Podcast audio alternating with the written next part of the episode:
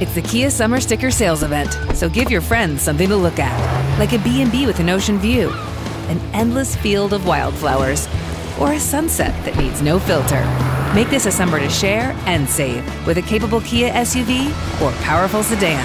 See your local Kia dealer or visit kia.com to learn more. Kia, movement that inspires. Call 800 334 Kia for details. Always drive safely. Sale applies to purchase of specially tagged 2024 vehicles only. Quantities are limited. Must take delivery by 7824.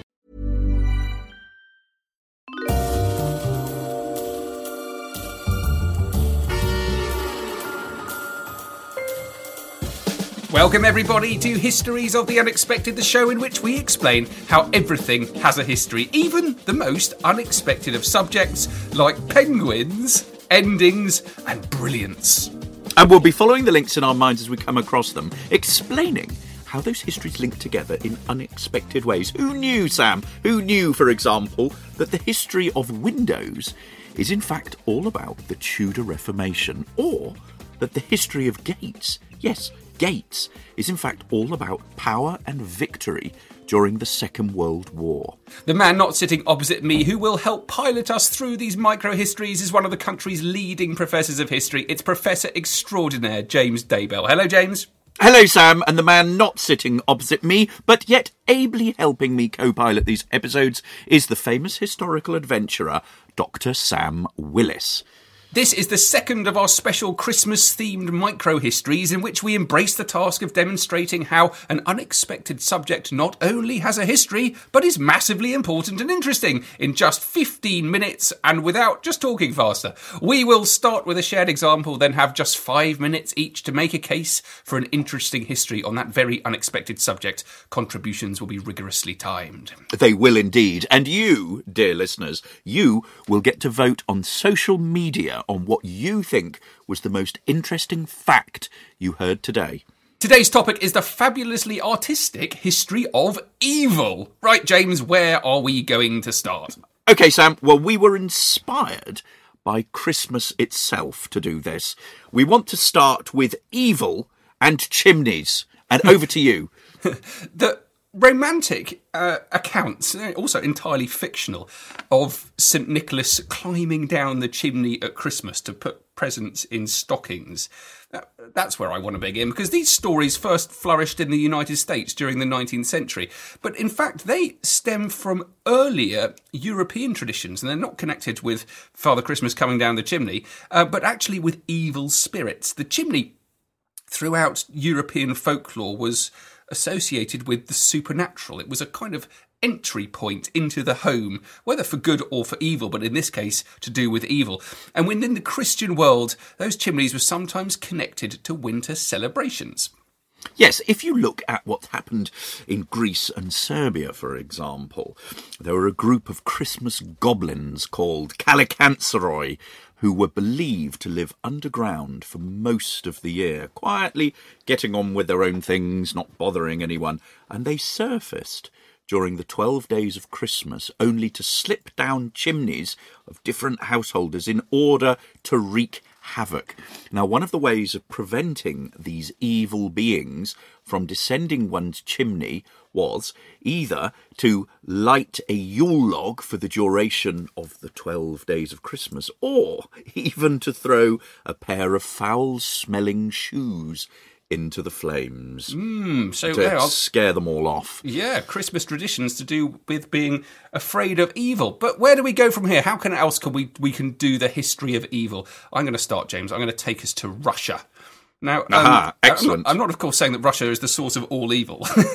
um, uh, now I think about it, though, it might have been an interesting approach. You could have done the Cold War the way uh, the Russians were perceived in America in the 1950s. Uh, you know, fear of Reds under the beds and things like that. But no, I'm going to take us to Russia of the 1880s instead, the reign of Alexander III. Absolutely fascinating person. Um, so he uh, defines his reign as emperor by condemning the influence of Western culture and ideas. His father before him had been much more liberal, much more open um, in, and his desire to want to change Russia. But Alexander III um, very much has a, uh, a, a traditional, very focused way of life on maintaining what he believed um, Russian society actually was or should have been. Um, he, himself, he suited this kind of imperial Russian stereotype. He could be very rude, he could be very blunt in conversation. He was known to be terrifying when he was angry. He used foul language. Um, uh, when he was often frustrated with those around him, when he didn't get what he wanted. Um, a, a dominating character, real physical strength. Uh, and during this period, Russia was really quite backwards in the 1880s um, in, in, administrative systems, very uh, primitive, economically weak. Um, so it was somewhere that really needed change. Which brings me to the question of evil, because it's a topic that was raised by none other than the uh, the author Fyodor Dostoevsky in his book The Karamazov Brothers. It was published as a serial in the Russian Messenger between January 1879 and November 1880. Dostoevsky died less than four months after its publication, but he's very much focused on um, on issues in Russian society. And I brought this up because it's the best known literary depiction um, not necessarily the best known, the best, I think, the best literary depiction of what is known as the problem of evil.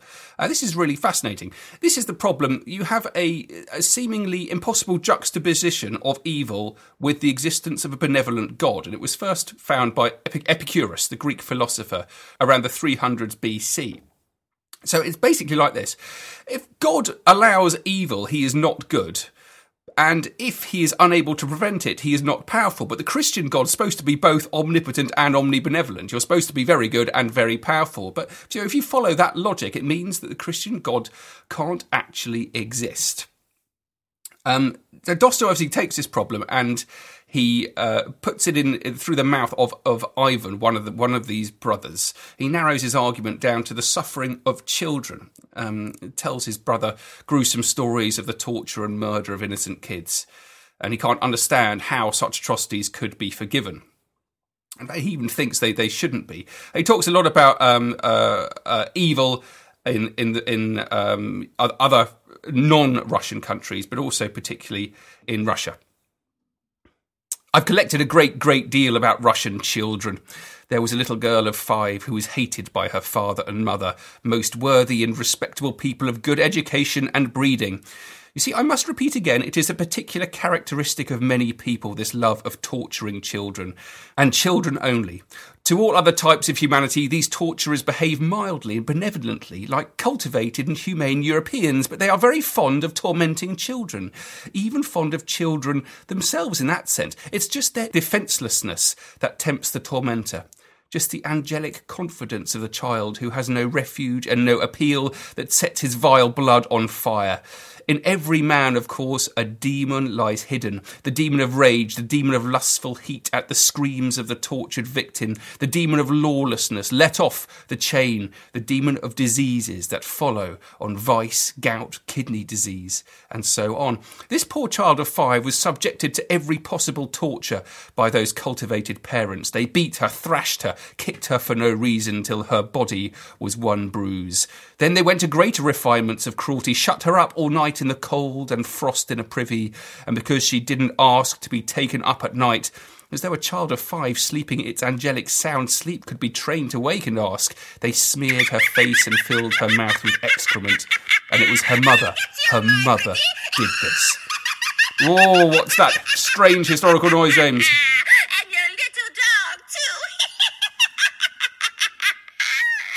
Is the Wicked Witch of the West from the film The Wizard of Oz. Very good. Let me. But just... I think you, are you're, st- you're allowed to finish your sentence. Ah, well, let me finish this quote here. I think if the devil doesn't exist, but man has created him, he has created him in his own image and likeness. Bit of fantastic Dostoevsky for everyone. I would urge you to read that book. It tells you all about Russia in the 1880s. So there you go, James. History of Evil, or One History of Evil, is actually all about life in Russia under the stifling reign of Alexander III and the logical challenges and the historical literary of the problem of evil. In the market for investment worthy bags, watches, and fine jewelry, Rebag is the answer. Rebag is a luxury resale platform where each piece is carefully inspected by experts to ensure quality and authenticity. Use Rebag to buy and sell finds from the world's top brands, including Louis Vuitton, Chanel, and Cartier. Head to Rebag.com to get 5% off your first purchase with code REBAGNEW. Shop today at Rebag.com. That's R E B A G.com. And use promo code REBAGNEW for 5% off your first purchase. Oh, and also the Brothers Karamazov, uh, which I've never read but always wanted to, so I have popped it on my Christmas list, only to find that it's 980 pages long. Uh, a novel in four parts. Enormous. Uh, James, I hope you are ready. Your time, your five minutes starts now. Excellent. Right. Well, I'm going to take us in a completely different direction, and it is connected to that cackle of the Wicked Witch of the West, because I'm going to talk to us about witch bottles. Uh, have you ever heard of witch bottles? Witch No. bottles are fascinating. So, witch bottles are glass or stoneware vessels that are found all around the place, often in chimneys, in parts of the house, sometimes buried in rivers. And they are part of a counter magical device that is supposed to um, to protect against witchcraft.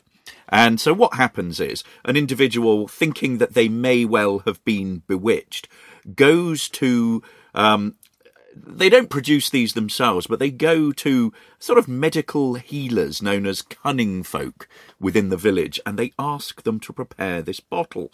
And what you would do if you think that you've been bewitched, you would go along to one of these people, they would get a bottle and they would fill it with all sorts of things. And what we find survives in these bottles is things like pins, nails, sometimes animal hearts. Sometimes they've been pierced with pins. There are thorns, there are fingernails, there are pieces of human hair, even uh, human urine are kept in there. And we don't actually know much about these from a, a from the um, perspective of historians. We know a certain amount that it's part of, of superstitious rituals, it's connected to a belief in magic and witchcraft.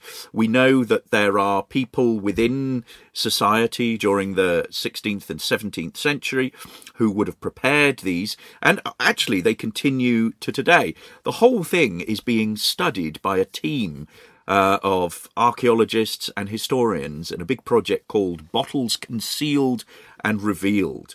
Now, this practice, um, the earliest date that I think we've got reference of it from is the 16th century, but there is a really rich description of it in 1681 in a book by uh, Joseph Glanvill's, uh, which the English title is Evidence Concerning Witches and Apparitions. And I'm just going to read you this.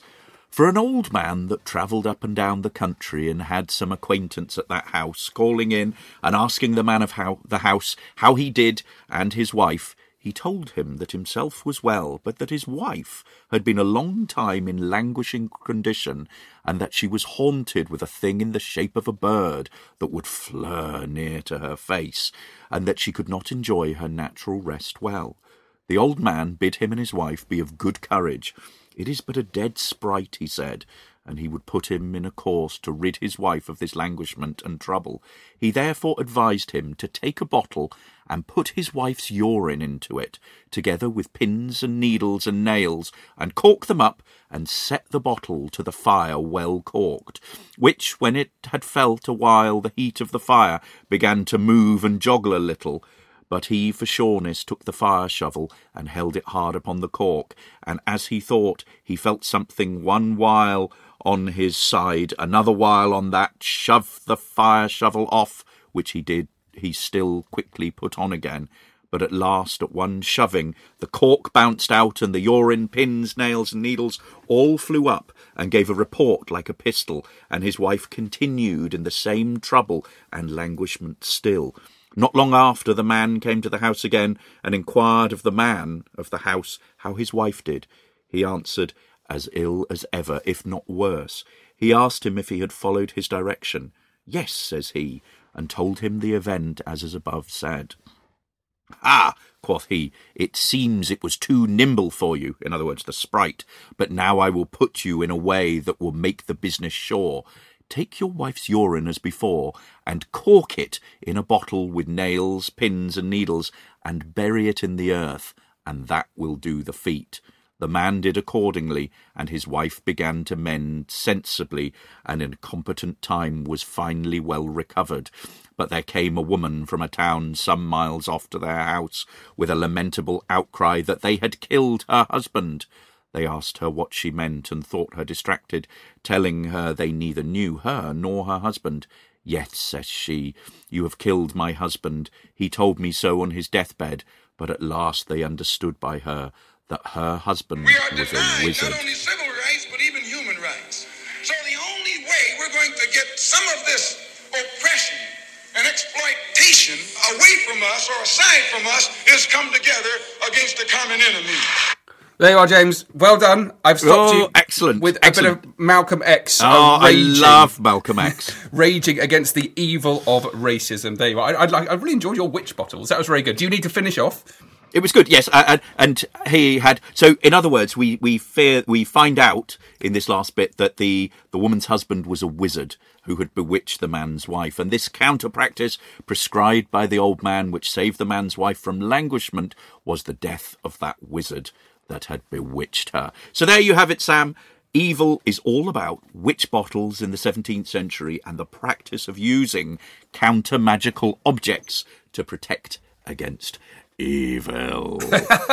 That was fun. So we've gone from Christmas chimneys to uh, Russian child abuse to a bit of 17th century witchcraft. A, a classic Histories of the Unexpected episode, I think. Brilliant. I hope you enjoy that, everyone. We're going to come back with more Christmas micro histories. Do please follow me on Twitter. I'm at Dr. Sam Willis. and I'm at James Daybell, and the pod is on at Unexpected Pod. You can find out everything that we have been doing on our website, which is www.historiesoftheunexpected.com. And we are signing books for Christmas. If you get your orders in, we will make sure that our elves whiz them out to you in good time. I hope you enjoyed that, guys. Okay, cheerio. Bye bye. Bye, guys.